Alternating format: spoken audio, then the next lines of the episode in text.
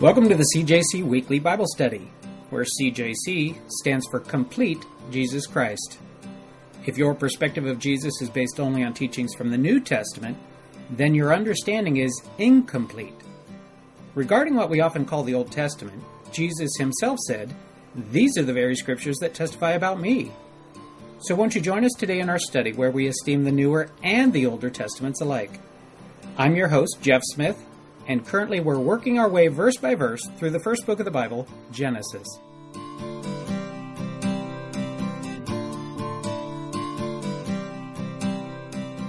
little bit of review then. A little bit of review that we're going to be doing is uh, turning to Genesis 15 to get started here. All right, Genesis 15. Last week we began by looking at verses 7 through 16. Just to read those a little bit. Somebody mind reading verse 7? Then he said to him, I am the Lord who brought you out of Ur of the oh boy, Chaldeans? thank you. You got To it. give you this land to inherit it. Excellent. So, verse 7, you remember we talked about the last week that the week before, verses 1 through 6, this is God appearing to Abram. This is God's promise to Abram. That verses 1 through 6 had to do with children. And then starting in verse 7 and moving forward, this has to do with the land. So, it's a twofold promise having to do with descendants and having to do with a land to possess. Somebody mind reading verse 8 now? But Abram said, O sovereign Lord, how can I know that I will gain possession of it? And you remember we talked about this verse a little bit. We uh, discovered that he's not actually doubting, he's just looking for more details. Verse 9, somebody mind reading that one? Then the Lord told him, Bring me a three year old heifer, a three year old female goat, a three year old ram, a turtle dove, and a young pigeon. Excellent. Thank you, Jennifer. So there we have five animals God specifically directing Abram to go collect and to bring to him. Verse 10, somebody mind reading that? So Abram took all of these for him and then cut them in two and placed each half opposite the other. But he did not cut the birds in half. Excellent. Thank you, Lee. So here we have a situation where we saw that the covenant that God is making with Abram ends up being symbolized, or there's some symbolism that's going on where these animals are cut in half and they're arranged to create a pathway. And you remember how we talked about some of the tradition in that was that the parties that uh, were being uh, participants in this covenant or this agreement, traditionally they would walk through the path together with the understanding that if I break my part of the deal, then let me become as like one of these animals that's been cut in half. So as you're walking between the cut heifer, and one side on this side, one side on the other side, and you go to the next one, there's these animals. Yeah, I'd like to be space. She was like, I wasn't here last week. This is kind of strange. You've got these halves of animals. It's a bloody, messy scene. And as you're walking through it, it's supposed to impress upon you that I'm taking this seriously, and if I'm agreeing that um, I deserve to be like one of these, if I don't keep my end of the bargain. Okay, so that's what we're looking at right here. Somebody mind reading verse 11 then. And when the vultures came down on the carcasses, Abram drove them away. So we have vultures now coming down because you got dead animals. Vultures want to eat carrion; they want to come down and eat the uh, dead animals. Abram takes upon himself to chase those away. Next verse, verse twelve. Now, when the sun was going down, a deep sleep fell upon Abram, and behold, horror and great darkness fell upon him. Excellent. Thank you, Devon. So here we have the sun going down. We have a situation where there's a deep sleep falling upon him. The deep sleep, you remember we talked about, was similar to a deep sleep that was experienced by Adam. When Adam was put into a deep sleep and one of his ribs was taken from him, and he gets a woman out of the deal. All right. So that's the kind of sleep that's going on. All right. Here also we find out, though, that as we look through this story and continue on from this passage and forward, he seems to be aware of what's going on. Abram seems to be aware of the rest of the stuff that's going on. So even though it's a deep sleep, it seems that God is still communicating with him in a way that he can understand. And then there's that aspect of horror and great darkness. And we talked about how in the presence of God, you almost can't control yourself based on the fear that would often come over you. It's very un, it's very common as you're reading through your Bible stories where somebody meets with or is in the presence of God, and there's just this fear and trembling that happens. And, and a lot of times there's also an introductory phrase. It's "fear not," you know, as if that's going to help when the moment comes upon yourself that you know you're trying to be encouraged by a divine presence to fear not, and then and then you're overwhelmed by the fear that that ends up happening that. And you see that from Genesis to Revelation, just all over the place. Moving on from there, somebody mind reading verse 13.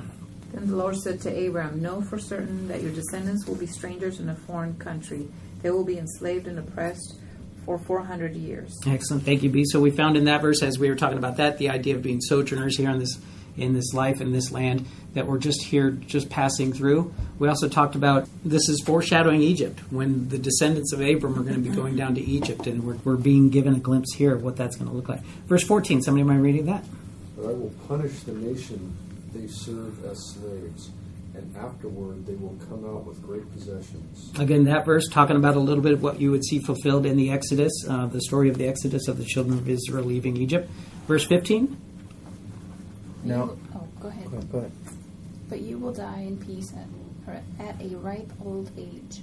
Excellent. Thank you, Jennifer. So, in that verse, you'll remember we talked about how his descendants ended up dying at an old age as well. But in the difference in those situations or in those in his descendants, you have the element of peace seems to be missing. And then in verse 16, that's pretty much where we got up to. But in the fourth generation, they shall return here, for the iniquity of the Amorites is not yet complete. And you remember how we talked about that was actually fulfilled in the fourth generation. We talked about how Moses is, is the generation that ended up coming out. Moses being the leader of the people coming out in the Exodus to be fulfilled at the beginning of the book of Exodus. And he's the fourth generation for Levi, which was the, the generation that went into Egypt. So it was literally fulfilled, fourth generation. And then we talked about uh, just that last element there in verse 16 the iniquity of the Amorites is not yet complete, and how God sees and he notices and he remembers and he, and he keeps track of the sins of it seems that he knows what's going on.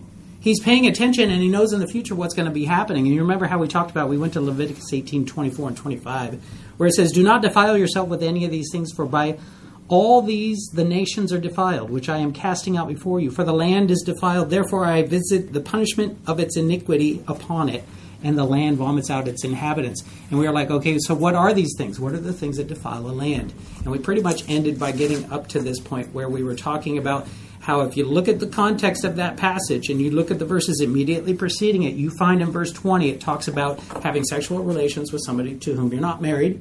In verse 22, it talks about having sexual relations with somebody of the same sex. All right, these are two biggies that bring defilement upon the land, that causes God to say, you know what? There's going to be judgment. There's going to be judgment for that land because they're tolerating that kind of stuff. And you remember how we talked about and challenged ourselves to recognize what does that mean for us? You know, does that mean that maybe we're in an in between time? Maybe God's judgment is set for a particular date for this country, for this nation, and we're just living in the time of God's forbearance and grace. It's sobering to contemplate. It's sobering to think about something like that. But God's standards haven't changed.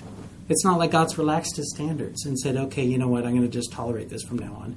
I used to not tolerate it, but that didn't work, so now I'm going to tolerate. No, that's not that's not God. He doesn't change his standards like that. So now we're up to verse 17. This is going to be somewhat new information then that we're moving into. Verse 17, somebody mind reading this one?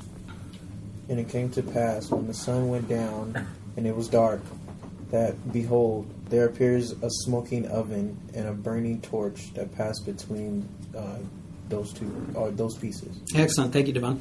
Pass between what pieces? What's he talking about? What is it being referred to when he says pieces?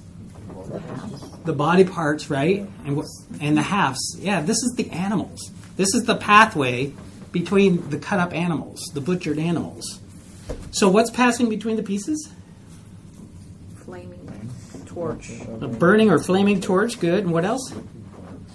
A smoking fire pot or a smoking oven. Yeah, this is weird, okay? Is that like sound? there you go. Yeah, what this would actually look like, I'm not really sure, right? But if you think about it, if you try to picture this, there's no way to get around the crazy image that you're getting, right? I mean, you got some sort of thing that's a smoking oven and a burning torch. These are the elements that's passing down the path. I mean, my tendency would be thinking, okay, clearly he's delusional now. He's, you know, he's in a visions trance or something, and maybe this isn't actually happening. But the way that the verse starts out, look, what does it talk about when it says? It says when the sun went down. That's not in the realm of fantasy. This is actually we've been following the trajectory of the sun and has been going around. We're in a 24 hour cycle here. So that's in the realm of nature. That's in the realm of actual happening right there before him. The sun's going down, and while the sun's going down, after the sun goes down, then these things pass along the path. This smoking oven and a burning torch. So it seems to be something more literal than just a vision. It seems to be something is actually happening. Now, the language is probably symbolic. It's probably suggesting to us that there's something else going on. If you look at this language and you look for it elsewhere in your Bible, you're going to end up coming to the conclusion that, hmm, let's see, we've got a pillar of cloud and a pillar of fire that lead the children in the wilderness. Oh, if you remember the Mount Sinai story at the Exodus, before the wandering in the wilderness, at Mount Sinai, you have fire, you have smoke, you have thunder, you have lightning in the uh, time of David in the Psalms, in Psalm number 105, verse 39, speaking of God, he says, He spread out a cloud as a covering and a fire to give light at night. And then in Isaiah chapter 4, verses 2 through 6, speeding down to verse 5, it says, A cloud and smoke by day and a shining of a flaming fire by night. And that, at the time of Isaiah, was talking about something yet future. You end up with this image and this unmistakable correlation that this is God. This is God. God is attended by fire. God is attended by the smoke. God is attended by the holy cloud. God is attended by these elements that you see occur again and again and again. So if you see if you see the pattern there, what what conclusion do you come to? That God is passing between the parts of the animals, symbolically being described as this smoking oven and a burning torch. So smoking oven, burning torch, God Almighty walking the path between the animals. Who's missing in the agreement? Who's not walking the path? Usually two parties walk the path. Abram is missing. Abram's not walking the path. He sees it going on, but he's not walking the path. And it's not like God is taking him by the hand and, and carrying him through the path. It's not like God is saying, hey, uh, when you wake up, I know you're kind of drowsy right now. When you wake up, I'll let you walk through. God alone is going through the path. What is the ramification of that? When we talk about the symbolism of what it meant to pass through this pathway during this covenant or this agreement, this practice, what is the significance of God alone being the one passing through? That God alone made the covenant. That He's bearing all of the responsibility for the covenant. When the parties walk through, traditionally they each say, We are both bearing the responsibilities for seeing this through. And if I let down on my part, I, I, deserve to be like these animals. If you let down on your part, you deserve to be like these animals. God alone is going down the path. He is shouldering all of the responsibility. This whole chapter is God making a promise to Abram. And Abram's not required to do anything. God's saying, Let it be to me if I don't keep my word. God has nothing to worry about, though. Because if you know the God that I know, if you know the God of the Bible, He keeps His word. And so He's like, I'll walk the path. I have no problem with that because I keep my word all the time. I cannot lie. I cannot help but keep my word. So God walks the path, and we're left with the realization that God is shouldering all of the responsibility of the promise.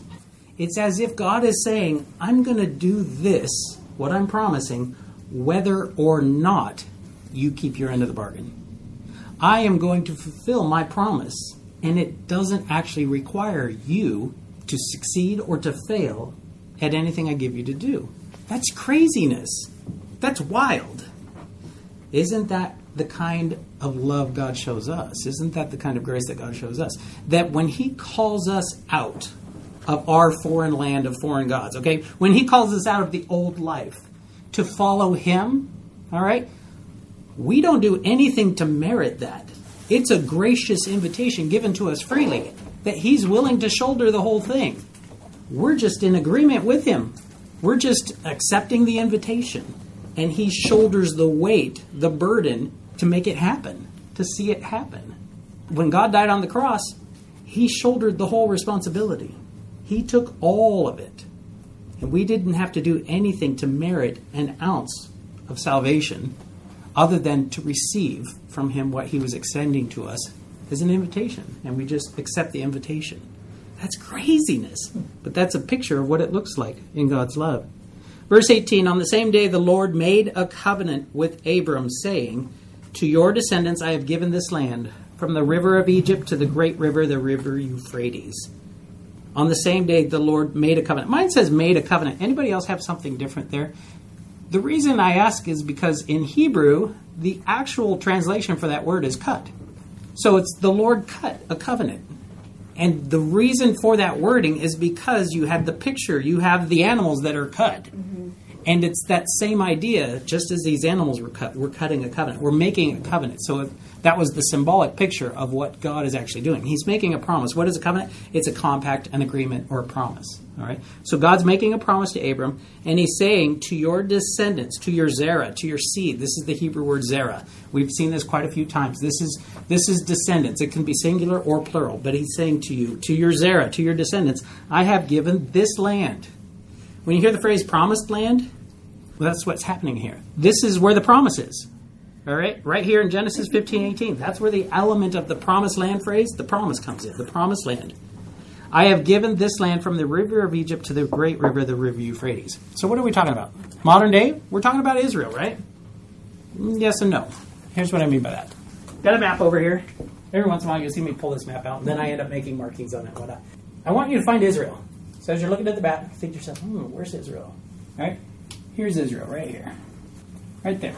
About 8,019 square miles. 8,019 square miles. That's modern day Israel. Is modern day Israel the same as being described there?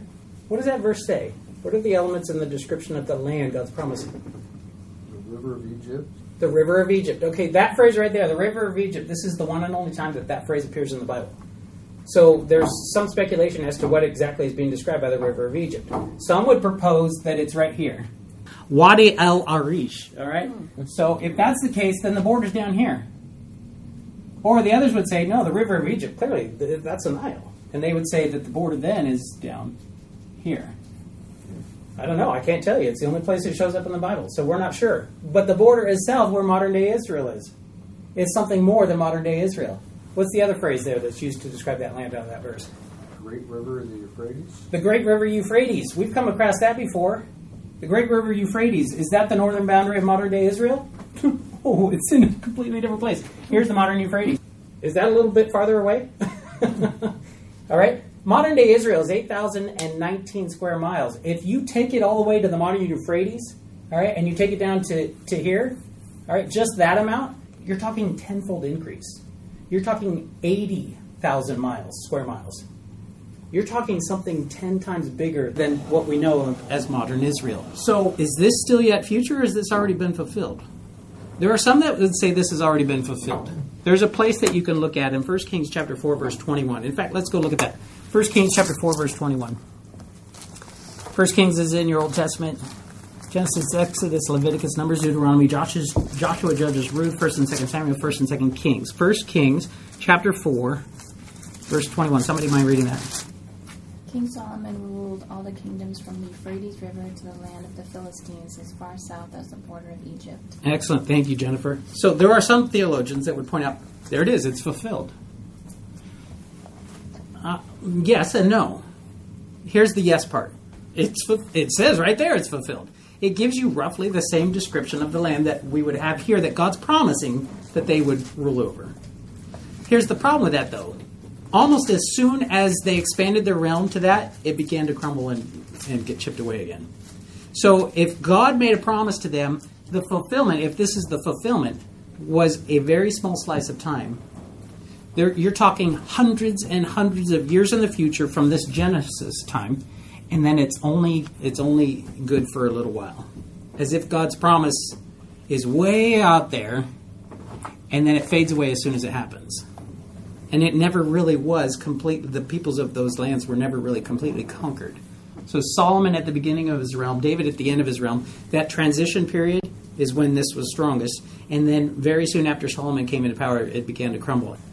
So there is that possibility. You could say, yes, it was fulfilled. We could look here at 1 Kings chapter 4, verse 21, that it was fulfilled. But I think the nature and character that we see of God as we're reading his word is that he doesn't make promises of something so minor and so passing so far into the future. I think maybe what we saw here in 1 Kings chapter 4 verse 21 is a foreshadowing or a foretaste of another fulfillment still yet future for us. I believe there's coming a day and an age where God's going to rule and where there's going to be a bigger realm than modern day Israel has. I think we're going to see, and you, you remember how we've seen this a lot, where there are patterns in the Bible. You see a near fulfillment, and then you see a later, greater fulfillment. And I think this First Kings passage is a near fulfillment that's a taste of a greater fulfillment, yet still future. Okay? So that's just my proposal. I think as you look through your Bible, I think that's the flavor that you can get out of that. Another place that you can also look is Joshua chapter 1, verse 4. God speaking and Joshua penning it. Joshua chapter 1, verse 4 says, Your territory will extend from the desert to Lebanon, from the great river, the Euphrates, all the Hittite country to the Mediterranean Sea in the west. When Joshua was, was leading the army, after the time of Moses, Joshua takes charge and he ends up leading the people into the promised land. They never saw the fulfillment of this. It wasn't at all during the time of Joshua. In fact, when God was talking to Joshua here, he's saying it's going to be this big, but uh, what he saw was this big. All right, so they were still yet uh, predicting it. Another place to turn to is Psalm 105, verses 8 through 11. And this is another place where it talks about God's promise of the land. In Psalm 105, verses 8 and 11, it says this of God He remembers his covenant forever. The He is obviously God. The remembers, the remembers is more than just a memory statement. The remembers is a memory statement, but it's also an action statement. All right, so God takes action. When He remembers something, it, it's conveying that there's an action involved. He remembers His covenant forever, the promise He made for a thousand generations, the covenant He made with Abraham, the oath He swore to Isaac. He confirmed it to Jacob as a decree, to Israel as an everlasting covenant. And then in quotes, to you I will give the land of Canaan as the portion you will inherit. So it's referring right back to God's promise of the land. And God is saying of Himself, God is saying and, and inspiring the Holy Spirit to write down these words for us in Psalm 105, verses 8 through 11. Listen to the language forever, thousand generations, everlasting. It doesn't sound like that describes the land that was governed by Solomon at the beginning of his reign, because that wasn't forever, and that wasn't thousand generations, that wasn't everlasting. And listen to the language it talks about the covenant, the promise, the covenant, the oath, confirmed it sounds like that maybe Solomon's era was a little taste of what the future still yet holds. Genesis 15:19 then going back to Genesis. Genesis 15:19 says this the Kenites, the Kenizzites, and the Kadmonites, the Hittites, the Perizzites, and the Rephaim, the Amorites, and the Canaanites, the Girgashites, and the Jebusites. No fewer than 10 nations, 10 people groups, all right? So you have 10 people groups. 10 is often used as a symbol for completeness, all right? These lists of the people groups that were in the land before the children of Israel came in and that God empowered to take the land, these lists show up 27 times in our Bible. 27 times. And the number of people groups that are listed in those lists, they go from 2 to 12. All right? So the lists are not uniform. So most of the time they're used to describe representatives. All right? They describe representative people groups to describe all the people in the land. So of those 27 lists, the average number of people groups that are mentioned are 6, but you can have as few as 2 or as many as 12. So we should read this list, I would propose, the same way we would read any of those other lists. These are representative people groups in the land representing all the people of the land. All right? So we have all the people of the land. And then some of the interesting um, notations about some of these people groups. In verse 20, you have the Rephaim mentioned there. Rephaim are often associated with giants. We've seen that before the flood, and now here they are again after the flood. I don't know what's going on. Uh, and then uh, verse 21, you have the Amorites, which we saw mentioned earlier, just a few verses ago, as a single representative of the whole people, of, of all the people of that land. Here they are mentioned more specifically. And then the last one there is Jebusites. The Jebusites were the inhabitants of the city of Jerusalem, uh, even up to the time of David. All right, up to the time of David and the battle of Goliath, David and Goliath, and then you have the sword, and that's another story. All right, I'm getting, getting too far afield. All right, so what? So what? So we finished this chapter here, verse uh, chapter 15, and specifically the verses that have to do with verses uh, 7 and following having to do with the land. A few of the so whats are a few of the things that we can take applications for ourselves today. Number one, in verse 8, we see that it's okay to ask God questions for more details. Uh, it's not okay to hold a position where you doubt God, where God says something and, and that you're doubting Him and you're saying, God, you know, forget it. You know, I don't believe you. That's not an attitude he wants us to come to him with. Instead, we need to come to God with an attitude that we're like, okay, I'm, I'm on board with it. Can I get some more details? He's okay with that. You know what? He can say no if he wants to. He doesn't have to say yes. But in this situation, we find it's okay. In verse 11, Abram chased away the vultures. The vultures rep- represented a threat to the symbolism of the covenant. All right, you have things in your life that are threatening your relationship with God. Those are vultures. It's up to you to chase them away. Chase away the vultures in your own life. God left to Abram to do that job. God leaves to us to do for ourselves what we're capable of doing. And then God more than makes up the rest. All right? But it's not up to us to just sit on the couch and go, oh, God, do whatever you want to do with me, but I'm just going to sit here. You just have your way, and I'm not going to be a participant. God wants us to be a participant to the extent of our abilities. And here we have Abram is is a participant to the extent of his abilities. He's chasing away the vultures. We need to be engaged, chasing away the vultures, the threats in our lives that, that God knows that we can handle. If we can't handle it, He's going to make more than make up the difference. Number 12, the horror and dread in the presence of God. We talked about that a little bit. Being in the presence of God, if you're a child of God, He's your Father now. He's your Heavenly Father. He's your Abba Father. All right? And so that mitigates it a little bit. For the person who's not in the family, all right, fear and dread, horror, all right, that needs to be the, they need to recognize that that's in the future unless something changes. All right. Verse 13 more details for obedience to follow me. God extends to us, all of us, an invitation to come and follow him. And we see this in the Gospels in the way that he invites his apostles come follow me. Follow me. And that would be the invitation to any of us. Follow me. As we obey in that simple command, he reveals to us more of his plan as we go along in following him. The next one God judges wickedness. Verse 14. We find that God keeps track of wickedness. There's a verse in Galatians chapter 6, verse 7 that says, Do not be deceived. God is not mocked. Whatsoever a man sows, that will he also reap. And there are too many people today living wickedly, thinking, I got away with it last week. I got away with it last year. I got away with everything I've ever. Okay, there was that one little time I went to prison for that thing. Okay, when I did go to jail for that other thing. But that's not the judgment of God, all right? Is, is probably what they're thinking. They're thinking, God, who, where's God? He's not paying attention, all right? God's keeping track of this kind of stuff. And there is a judgment coming. God judges faithfully, but not always quickly, all right? His mercy extends a long, long time. So even though God does judge, it might not happen according to our schedule. And there might be things in our lives where we feel wrong and we feel like, God, I need you to judge these people and I need you to judge them right now. God's timetable is different and his motives are different. His ways are beyond our ways, beyond finding out. So God judges eventually. And then verse 17, we see that God bears the burden of walking the path when God makes a commitment to us, all right, He's shouldering the burden of that commitment to us. He's not. He's never going to lie. He's never going to uh, let down on His end of the bargain.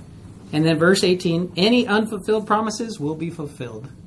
When God makes a promise, He will fulfill it.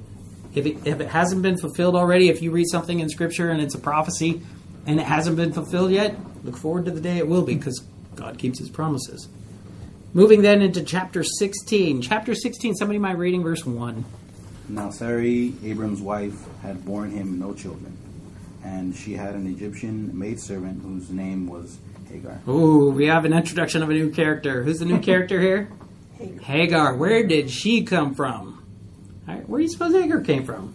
Egypt. Egypt. Yeah, she's an Egyptian, so we got a little clue there. All right. There's a couple possibilities here. One possibility is you remember how Abram and Sarai went to Egypt and they concocted this scheme where Abram said, Hey, honey, please do me this favor. Pretend you're my sister. You're so beautiful, I'm afraid they're going to kill you. So if you just pretend you're my sister, I think, I think I might be able to get out of it alive if we could do it that way. Awkward place to be putting your wife, all right? So they go down to Egypt with this agreement, and what ends up happening? While they're down there in Egypt, Pharaoh finds out, hmm, yeah, what? My, my men are reporting to me that there's a very beautiful woman. Go get her. Take her to be a part of my harem and Sarah ends up in the in the harem of the Pharaoh. Abram's probably going, I didn't expect it to get this bad. All right. And what ends up happening? There were gifts given to Abram. Oh, he's your brother, and I'm taking away your sister. Okay, here, let me lavish you with gifts. And some of the gifts included male and female servants. It could be that Hagar is one of the gifts given to Abram in payment for Sarai, his sister. Sister, in quotes. It could be that Sarai is given Hagar directly from Pharaoh. That maybe, hey, you're in my harem now. I'm going to appoint to you somebody that's going to attend to your needs and comb your hair. And, and here she is. Her name is Hagar. That's a possibility as well. That maybe it was a gift from Pharaoh to Sarai in the harem. Or there is another possibility that it could be that Sarai was given Hagar as a maid when Abram and Sarai got together and got married, all right, as a wedding gift back in the day. We have no, we have nothing to support that, but it is another possibility. All right. So somewhere along the way, they picked up Hagar, and here's the introduction. Here's she is named for the first time, and this is going to be nothing but trouble, right? So you remember in the story when they went down to Egypt that in that story there wasn't any seeking God. There wasn't Abram and there wasn't Sarai bowing down in the middle of the desert saying, "Dear God, should we go to Egypt?" We don't have any mention whatsoever that they sought God's direction in that situation. Here again is another time where it doesn't seem like they've sought any direction from God in the situation. All right. So now Sarai, Abram's wife, had borne him no children, and she had an Egyptian maidservant whose name was Hagar. I think we should probably end there, and we'll pick it up from that point next time. And let's go ahead and close prayer. See you later, Gracie. Oh, thank you. All right. Have a good one. All right. Thank you, you too.